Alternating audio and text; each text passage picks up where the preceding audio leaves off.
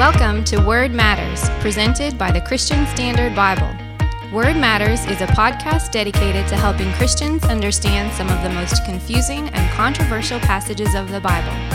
Now join the conversation with your hosts, Trevin Wax and Brandon Smith. Can we pray without doubting? That is the question that we are discussing on this episode of Word Matters. I'm Brandon Smith, as always, with my co host Trevin Wax, and today we're discussing James 1 5 to 8. And helping us work through this passage is Dr. Darian Lockett. Darian is Associate Professor of Biblical and Theological Studies at Talbot School of Theology. Uh, is also the author of a few books, including Understanding Biblical Theology and Reading the Catholic Epistles Together. Uh, we're also really grateful to serve with him on the, uh, he's one of the members of our CSB Translation Committee. Uh, so, Darian, thanks so much for hopping on with us. Yeah, my pleasure. I'm glad to be here. So, we're looking at James. Uh, this is the letter that uh, Luther had a famously rocky relationship with because he, he thought it created some difficulties. Or uh, to be fair to Luther, I'd say we'd say that he didn't think that it brought out justification by faith alone. But, but later, later on, he actually came back and reneged that a little bit and, and said, "No, it belongs in the canon. Yeah, it belongs in the canon." He accepted it a little well, bit. That, but, yeah. that was good. Uh, but we're going to be looking not specifically at faith and works, but uh, today we're going to be looking at a, a, particular text about prayer and about doubting. So I'm going to read James one five through eight in the CSB. Now, if any of you lacks wisdom, he should ask God, who gives to all generously and ungrudgingly, and it will be given to him. But let him ask in faith, without doubting. For the doubter is like the surging sea, driven and tossed by the wind. That person should not expect to receive anything from the Lord, being double minded and unstable in all his ways. Okay, so Darian, as I as I mentioned, this passage brings up some interesting questions. Um, the most obvious would be: Does anyone have the ability to pray without doubting at all? Um, are we supposed to be have perfect faith in our prayer life? Are we supposed to somehow drum up uh, of righteousness in order to pray and expect the Lord to answer? Help us know what's going on here in this. this yeah, the, yeah, Trevin, you set that up well. The the concern in this passage is uh, especially in a letter where James otherwise is arguing that you are not justified by faith alone, but through works.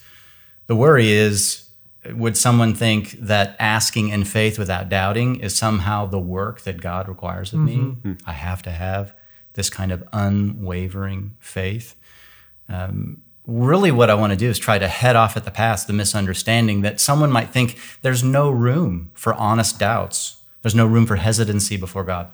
There's no room for questions. There's no room for uncertainty. I think that's often how this passage is read. Again, especially in light of the rest of James.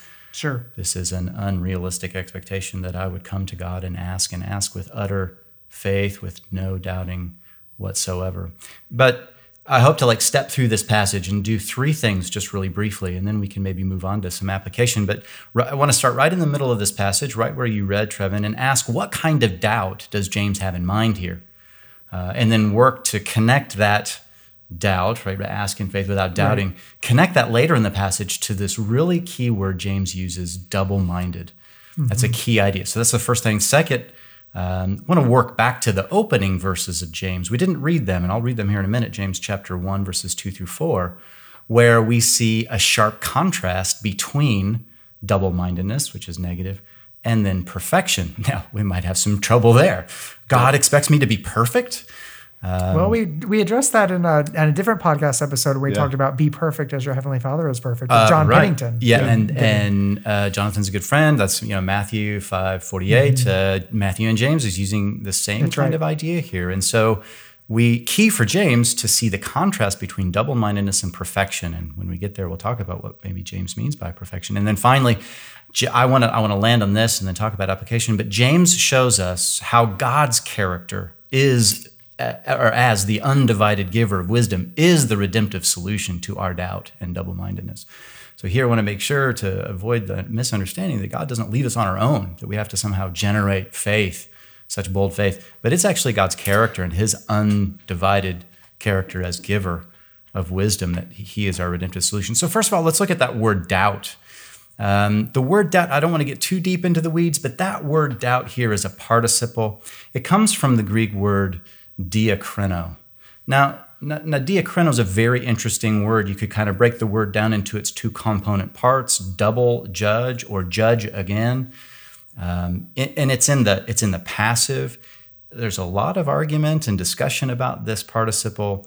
Um, as it's written here, I would argue that it is referring more to vacillation than perhaps um, unbelief Intellectual doubt or, or- intellectual yeah, doubt. right, yeah, right. we're not talking about someone who's losing their apologetic mojo, right? They, they, they can't remember the arguments for the existence of God or, or, or they're doubting, you know, some particular theological idea. So, what does that vacillation look like Yeah. in, in, in practice? How, like, how does someone know, am I vacillating? Am All I not vacillating? Like, So apologies for this. I, I'm from. I live in California now, but I grew up in Kansas. And when I was a high school student, returning from a friend's house way out in the country, dark night, dirt road, driving way too fast.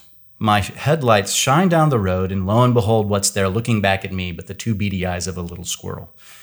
The squirrel looks back at me. He sees me coming. Of course, I'm a 16 year old. I don't push on the brake.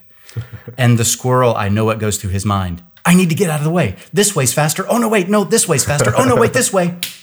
he's dead. That is a picture of vacillation. Well, I'm sorry to offend the sensibilities of your listeners, but the point is, is vacillation is the dangerous wavering of loyalty mm-hmm. between two poles. And that's the very thing James is warning his audience of, not some intellectual doubt. It's not as if we have to have it all together. That's what I worry about. People are going to read this and they're going to be concerned that I can't have questions. I have to have it all together. I have to know all these things about God in order to ask in faith. But what God is asking for is utter loyalty, undivided loyalty. Later in the passage, James actually coins a word. The first time we see the word in Greek, uh, double mindedness is here in James. And the idea of a double minded person is a person with two minds. His attention is divided between God and other things. And as a consequence, he's unstable and unable to receive from God. So those images of the waves of the sea, they're unstable. You can't walk on that surface. It's undulating, it's unpredictable. The person who asks God, doubting, waving, wavering, vacillating, that person, person is, an, um, is a double minded person. Uh, in the Hebrew uh, Bible, in the Old Testament, the idiom is the person of the double heart or the person of the single heart. Um, Psalm, I think it's 86 11 in the Septuagint, talks about a prayer God, unite my heart that I might fear your name. Yes. And so the prayer for a united heart, that's the opposite of double minded. this is part of what Jesus is probably talking about with blessed are the pure in heart, for they will see Absolutely. God. It's Ab- not just moral purity. Absolutely. but That's also right. It's not the person who has it totally completeness. together. It's not the person who has strong faith. Look at me. It's the person who has utter nowhere else to go. Hmm. Utter confidence that God is the only one that can that can uh, meet my needs. Uh, there's no vacillation. There's one last illustration for double-mindedness. Again, I'm not sure who your listeners will appreciate this or not, but Does this one involve a squirrel? no. Here's, here's the thing, though, Darian. If they're still listening to our podcast, forty something episodes They're episodes gonna be in, in. yeah, they're all That's in. fine. They're all Oh, go in. ahead. We would have lost I, them a long I- time I ago. love the Harry Potter series, and so Okay, maybe you lost them. Yeah, right. good. Well, You mean witchcraft? I'm the just kidding. I'm just kidding. idea that Voldemort, right, this arch evil wizard, goes to such lengths to preserve himself that he fractures his soul. Yes. He creates these things called Horcruxes. Spoiler alert, people, if you Yeah, haven't so read sorry. the latter Harry Potter But- books, but- turn it off now. But every time I read James and hear about double mindedness, that is the desperate wickedness, the brokenness, the barrenness That's a great of the. Mm-hmm. person with a double mindedness. Their, their soul is fractured. Um, that kind of person cannot save themselves. That kind of person is broken so down deep uh, that they need rescue. And, and, and I think James is saying, look, if you approach God like that, you are not going to receive. You, you, you are terribly broken. So, so what's the opposite of double mindedness? Here is where we need to go back to the, the beginning of the passage. And, and let me read James chapter 1, verses 2 through 4. James says this Consider it great joy, my brothers and sisters, whenever you experience various trials, because you know that the testing of your faith produces endurance. And let endurance have its full effect so that you may be mature, complete, lacking in nothing.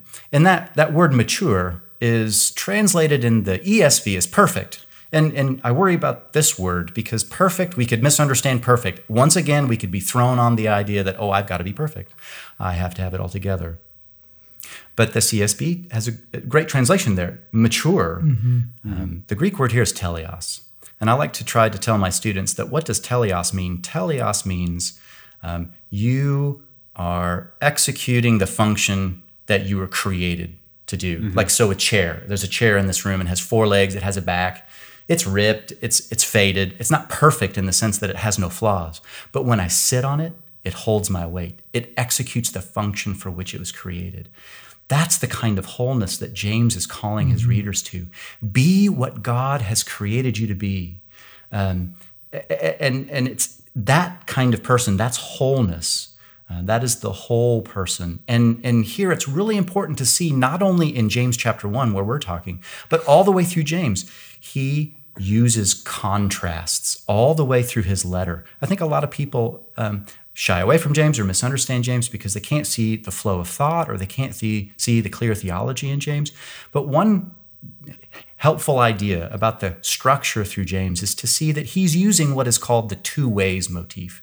He's using uh, in wisdom literature. You see this in Jewish wisdom literature. Absolutely, Psalm one: the way absolutely, of the wicked, yeah. the way yeah. of the righteous, right. and all the way through James, he's giving you two options. And here at chapter one, it's you are either whole or, or you are double-minded, yeah. and there is no space in between. You are either one or the other. Uh, throughout James, partiality versus non partiality, control of the right. tongue versus non control yeah. of the tongue, hearing the word versus hearing and doing the word, all the way through James. That, that look for that key contrast.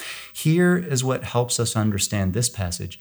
God is not asking us to, uh, to pray and to ask God with um, airtight confidence, such that we have no questions, or in a way that we have it all together. Instead, God is asking us to come to Him, uh, ask Him for wisdom, what we need, but ask like the poor beggar who has nowhere else to turn. Yeah. There is no other alternative. There's nowhere else I turn. And just the last thing I wanted to say before maybe we think about some application points um, is, is there where God's character is described in verse 5. Now, if any of you lacks wisdom, he should ask God. Who is this God? The God who gives to all generously and ungrudgingly. I love that that translation, mm-hmm. ungrudgingly. Yeah. Ungrudgingly, the first not part, withholding. Not withholding, absolutely. God here is being described as the exceptional giver. Yeah. He is the giving to all generously God. Mm-hmm. And it's not just the generosity that's being stressed by that Greek participle, but the undividedness. God gives with undivided intention or unreservedness. The very wholeness God is requiring of us is the wholeness He already possesses, mm. and He gives freely to us when we ask, when we ask out of desperation. So I just want to encourage people when you read this passage, He's encouraging you to ask as a beggar who has no other direction, no other person to turn to, no strength, no confidence in my intellect, but but a wholehearted confidence in God. That kind of loyalty, that kind of uh, you know whole heart is, is what James is talking yeah, because you're you're, at, you're so at the end of your rope that you can't doubt that he's the only he's Absolutely. the only answer you've got. And if you keep reading James in James chapter one verse nine, what does he say? Blessed is the right the lowly one. Yeah. Right? Because he will be lifted up. Why? Because James is continuing on the same idea. It's the lowly one. It's the poor one. It's the one who has no other connection, no riches, nothing else to tempt his loyalty. Um, and so, and I think at first we might read this passage and think, man, I, I, need to have this incredible faith. How do I get that faith? I need to generate it myself.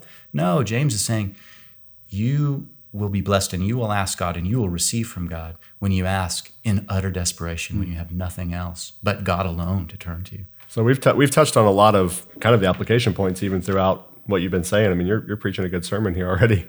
Um, but what are some ways we have pastors, Sunday school teachers, parents, uh, anybody who who is listening to this? What would be sort of a bite size you know 30 second way that you would say hey this is how i would handle this. This is this is the way to get this point across to to anybody who's i mean f- for me i hope it's helpful to you know in those practical contexts that you talked about. For me it's just very helpful to see the contrast yep. w- what it is and what it isn't. Um, double-mindedness is uh, is the problem here uh, and thinking of the voldemort syndrome right? We're not just talking about a casual double-mindedness. We're talking about somebody who's in the soul split fundamentally. and, and wavering between uh, two things. Um, disloyalty. Just think about friendship. Maybe here's an illustration. Just think about a friend who is disloyal.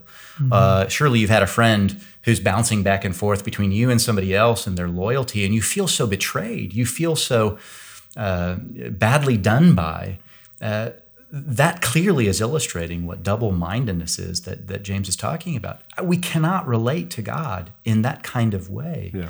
um, like, like a fickle friend. Um, And uh, to add to that, I would I would say if I'm preaching this passage, I want to take a cue from what James does. Is when James ta- is talking about this kind of double-mindedness, this kind of person who's doubting. He in this in this context, he's giving examples and illustrations of things you wouldn't want to be. oh, Right. absolutely. in contrast to who God is. So I, I I'm always trying to leave the congregation inspired by the vision of of wholeness and undividedness that that uh, Jesus, or in this case James, is is leaving with us, and at the same time using apt analogies and illustrations to, uh, like you mentioned with Voldemort, where people don't want to be split this way, or some people may feel like that is something that they are.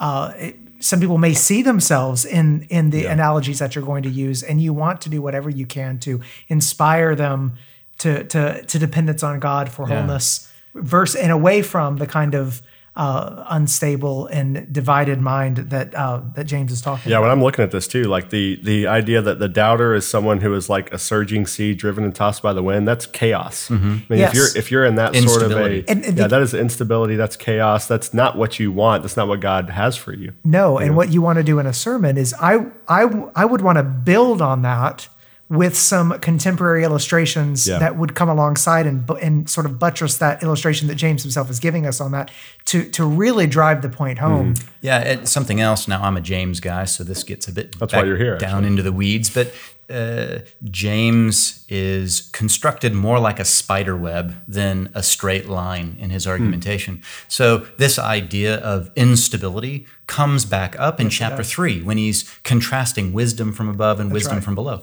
Wisdom from below produces jealousy, uh, envy.